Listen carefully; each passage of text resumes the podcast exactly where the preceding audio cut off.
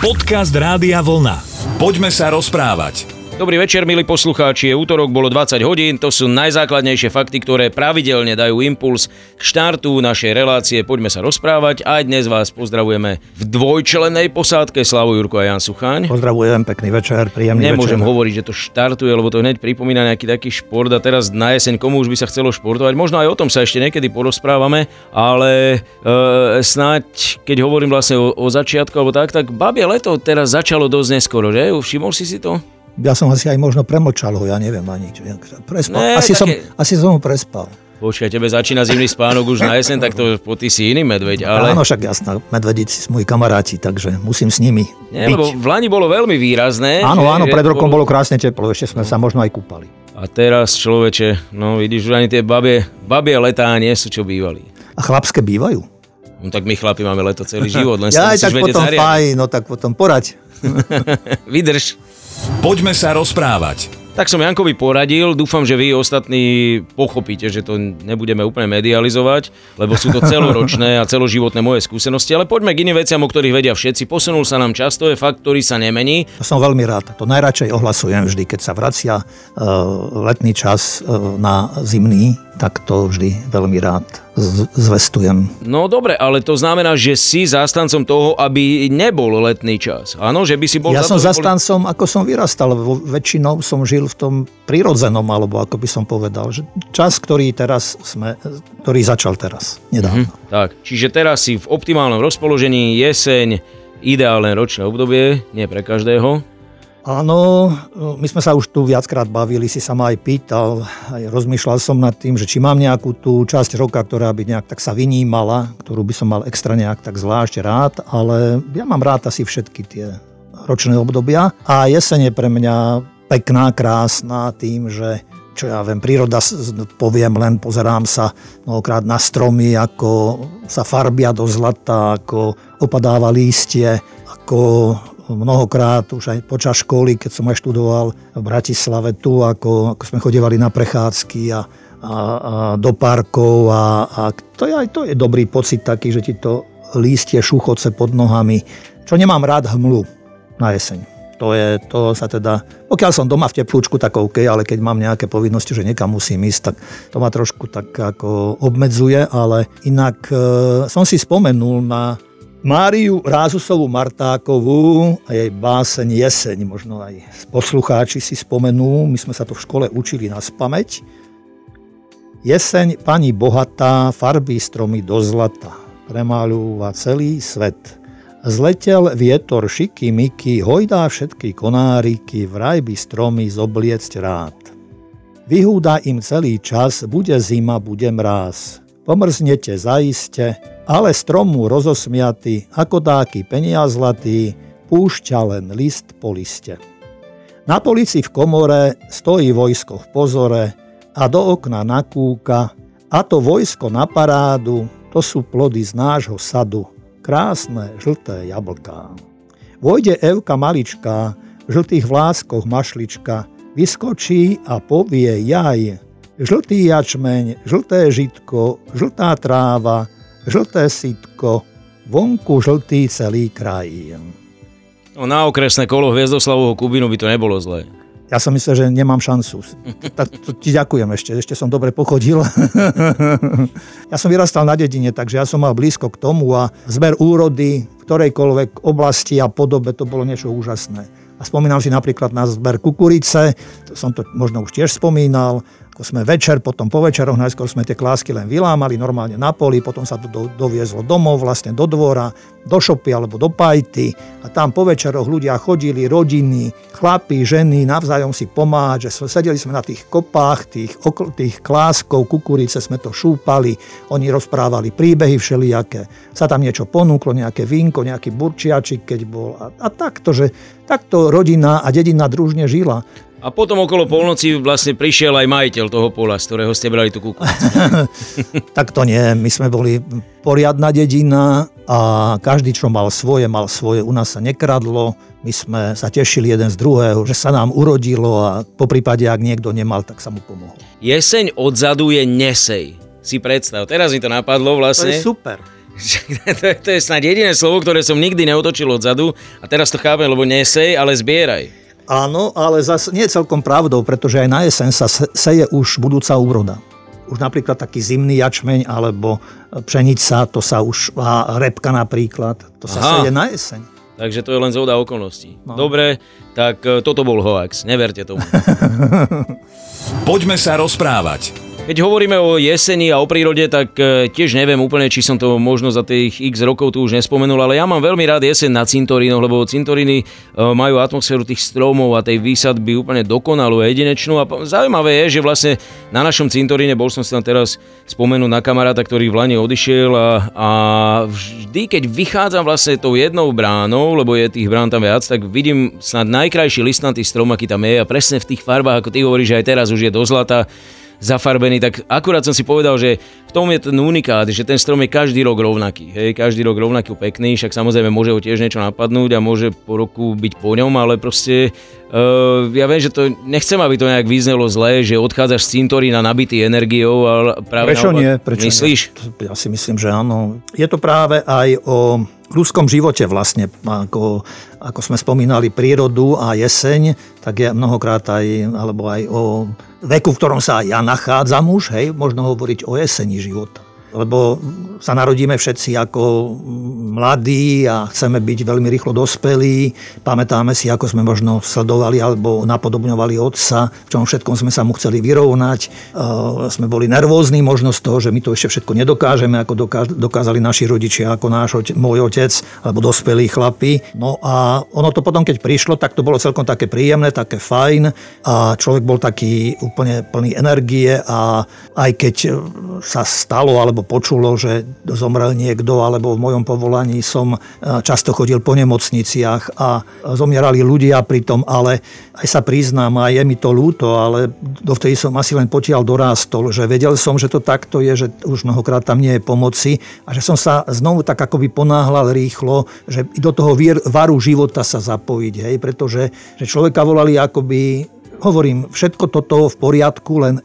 človek bol tak ako nejak nadstavený, že dobre, ale ideš, ideš, ideš a že si mnohé neuvedomoval, len keď tá konkrétna chvíľa došla. No ale potom možno, ja neviem, potom prišla možno prvá vrázka, možno, ja neviem, prvý šedý vlas, alebo šedivý vlas, alebo čo ja prvá bolesť a že už človek začal si akože, si možno aj uvedomil, že kto vie, koľko mám ešte pred sebou, hej, že akú, akú, akú čiastku života. Takže ono potom, e, potom sa človek už tak hĺbšie znovu nejak tak ponára a, a tie otázky sú niekedy každodenné, alebo keď aj neodoženieš ich, a o to viacej, ak, ak hovorím, že sa stretávaš e, s príbehmi ľudí a osudmi ľudí a s bolesťou a utrpením, ale čo pomáha v takých chvíľach človeku asi je to, že nielen povedať, konštatovať, že je to tak, ale povedať si, že alebo mať rád život, tak by som to povedal. Mať rád život s tým všetkým, čo k životu patrí, aj s bolesťou, aj utrpením, aj s ozomieraním. A preto to vrátim k tomu, aj k tomu začiatku, čo si ty pekne rozprával, rozvíjal o tých cintorínoch, že jesení patria aj dušičky a všetko toto, že si myslím, že to má aj hlbokú myšlienku a aj, aj to môže byť niečo pekné ako by sme chceli povedať aj tým, ktorí nás na ceste života predišli, že zostávame nejak tak ďalej spojení, že nezabúdame a ja to aj hovorím vám mnohokrát aj pri pohreboch, že zostávame spojení v láske. A že lásku sme my ľudia nevymysleli, láska je väčšiná. A že nejak veríme a dôverujeme, že tak toto je a aj, a aj pripravené pre nás. Poďme sa rozprávať. Keď Janko pred chvíľkou tak seba kriticky povedal, že on už má jesen života, tak musím ti povedať, že keď sa na teba teraz pozriem v akej si forme, tak teba čaká ale šialené dlhá jeseň. Zima a už, pod, zima. aj de, že ešte ty kde si pred zimou. Dobre, poďme ďalej. Takže to videl som, že čakáš, že ti zložím tú poklonu už o niečo Nie, vôbec skôr, som nečakal, vôbec sme... Teraz to zachraňujem. Ale ty by si bol dobrý do tej Biblie, lebo však vlastne tam tí starí ľudia, veď to boli hrdinov, ja neviem, veď zoberme si hrdinov, e, biblických či staro alebo novozákonných, veľká väčšina z nich, Noé. Noé nemal 20, áno, Mojžiš. Noé, ďalej, Noé mal, Noé, títo starí ľudia biblickí, tam mali 900 rokov nejak. Napríklad Nie. Matuzalem. Matuzalem mal nejakých do tisícky, 960 rokov alebo. Adam, Adam bol tiež starý, Adam mal 930 možno nejak. Noé tiež. No práve, no, ale to, boli, ale to, bol, to je práve to, že do potopy sveta akoby e, tie čísla boli veľmi vysoké, pretože veci sa tým zaoberajú, hej, že 900 rokov alebo to čosi také. Takže si pamätám ešte zo školy, že ja nejaké také vysvetlenia, ktoré k tomu boli, že, že bola iná doba, že boli ľudia, príroda, všetko bolo lepšie, krajšie, čistejšie, ako by aj keď pôvodný ortiel, že zomrú, nad nimi vysel kvôli dedičnému hriechu ako, ale, ale čo je zaujímavé, alebo teda, že niektorí hovoria, že sa to počítalo nie na roky, ale mesiace. Že mohlo byť 900 mesiacov mohli mať tí ľudia. No práve, však ja rozmýšľam, že Noého korytnačka možno ešte žije.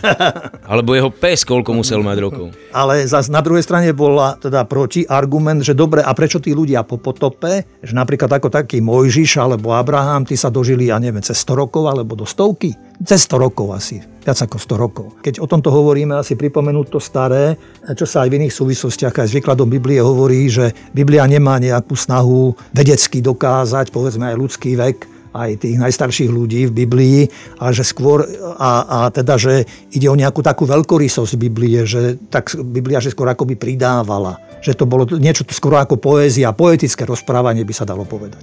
Ale čo mňa z nich nejak tak zaujíma, keď sme spomenuli starších ľudí, tak a keď hovoríme dnes o jesení života, tak e, sa vraciam často, keď takto rozmýšľam, už e, k Ježišovej dobe a keď e, tú udalosť poznáme, keď Mária s Jozefom priviedli Ježiša do chrámu podľa Mojšovho zákona, aby ho tam predstavili a priniesli primeranú obetu, tak boli tam, boli tam starší ľudia, bola tam prorokyňa Anna a staručky Simeon, ktorí boli ľudia duchovní, ktorí mali radi chrám, ktorí svoj život nejak prežívali práve v týchto intenciách a, a tiež očakávali nejak tak novú dobu a očakávali niekoho nového a očakávali Mesiáša vlastne, očakávali spasiteľa.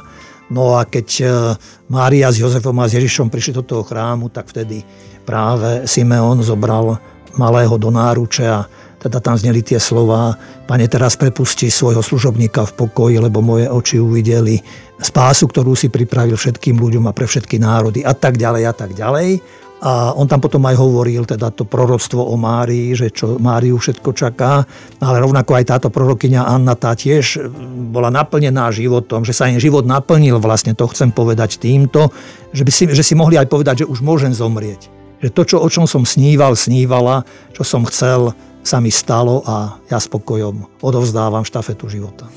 Poďme sa rozprávať. Končili sme pred tou hudobnou pauzou práve rozprávaním o tom, že, že sa naplní život, že, že to skôr či neskôr čaká každého, vlastne príde to. A tak mi hneď napadá, že kto by chcel žiť väčšine, musí ísť do Ríma, lebo sa aj hovorí, ne, že buď vidieť Ríma zomrieť, alebo že je to väčšie mesto, ktoré ozaj má neuveriteľné čaro, jednak pretože e, pre veriacich zvlášť, pretože tam sídli Vatikán, ale ozaj všetko okolo toho, ja musím povedať, že pre mňa Rím je tiež ako top destinácia, ale nemyslím si, že vďaka návšteve Ríma budem žiť väčšine, to určite nie. Tak isté, že to je pre tú krásu, pre tú hĺbku, pre, tú, pre tú posolstvo, že, ktoré všetko, čo tam je, tú atmosféru, však isté úžasné množstvo pamiatok a histórie a, a ľudského úmu a ducha, takže to, to nevymyslíš jednoducho. To obdivujem svedcov, o ktorých pamiatky alebo spomienky a životopisy máme, ako, ako tí mnohokrát odchádzali, aký, ako, s akým pokojom, s akou vyrovnanosťou a e, s vierou a s nádejou v život a pokračovanie života a to, čo mu celý život verili, že to, budú, že to uvidia a pomáhalo im to aj tú bolesť, to aj to prenasledovanie, tú ťarchu nejak tak preniesť alebo prežiť to. Hej, že tá viera bola väčšia ako to, čo oni konkrétne žili a prežívali tú ťarchu. Takže nie je to jednoduché, nie je to ľahké a mi aj rozprávali niektorí ľudia, čo povedzme aj v nemocniciach, kde už e, sú ľudia, tí, ktorí už vlastne sa odtiaľ nevrátia, ako to majú niekedy aj tí ošetrovatelia a sestričky ťažké, že čo ja viem, že len povedzme porovnajú dvoch ľudí, že napríklad niekoho, keď, o ktorého sa starajú, umývajú a, a prezliekajú a všetkom, čo potrebuje hygienu, aby mal, ako niektorí sú aj v takých situáciách ako dosť nepríjemní, tí odchádzajúci ľudia, že sú nahnevaní, že čo mi to tu robíte a čo mi to a prečo to na mňa ťaháte a dajte mi a skláňate sa moc nado mňou a to. Ale povedia aj také príbehy, že niektorí tí ľudia sú pokojní, aj zmierení, aj vyrovnaní a ďakujú. Dokonca aj povedia niektorí, že, že ja budem sa za vás modliť, že vy ste úžasný, úžasná. To je možno tiež nejak aj dôsledok toho, ako človek žil, čo si človek nažil, aký v živote bol. Aj keď nehovorím, že to je jednoznačné, hej, že to nikto z nás tiež jednoznačne nevypovieme, prečo, prečo sú tie odchody rôzne. Ja som čítal taký príbeh 92-ročného starčeka, ktorý, ktorému zomrela manželka a ktorý si tak povedal, že teda, a čo už teraz tu, sám, v samote a bol elegant, dosť sa tak o seba staral, tak si hovorí, že tak e, našiel kontakt a rozhodol sa, že pôjde do domova dôchodcov. Aj tak urobil, tam, keď ho prijali, tak nejak niekoľko hodín čakal na recepcii, kým teda všetko mu pripravili izbu a keď do tej izby vošiel, tak e, ešte ako ho ten sprievodca alebo ten ošetrovateľ sprevádzal, Starky išiel paličkou, opieral sa o paličku, išli k výťahu. No a ten človek, ten sprievodca, ktorý s ním išiel, tak mu vysvetľoval, že aká to je izba, do akej izby ide, že všetko pekne zariadené, aká dekorácia, aké, aký nábytok je tam a tak. A Starky hovorí, že ja viem, ja viem, ja sa teším, ja viem. A on hovorí, že ako viete, však ste tam, veď ste tam neboli. A on ten Starky hovorí, že viete, to ja mám v živote tak, že veľakrát boli aj ťažké veci, predo mnou, ale ja som si vždy tak povedal, že ja sa chcem pozerať na to tak pekne ako.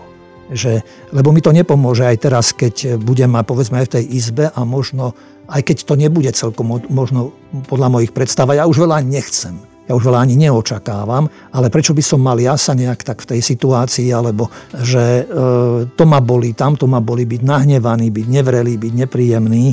Ja skôr som nejak tak nadstavený, keď som aj sa rozhodol, že sem idem, že budem vďačný za každý deň a za to, čo ešte ma neboli, alebo že ešte budem vďačný Bohu dokonca.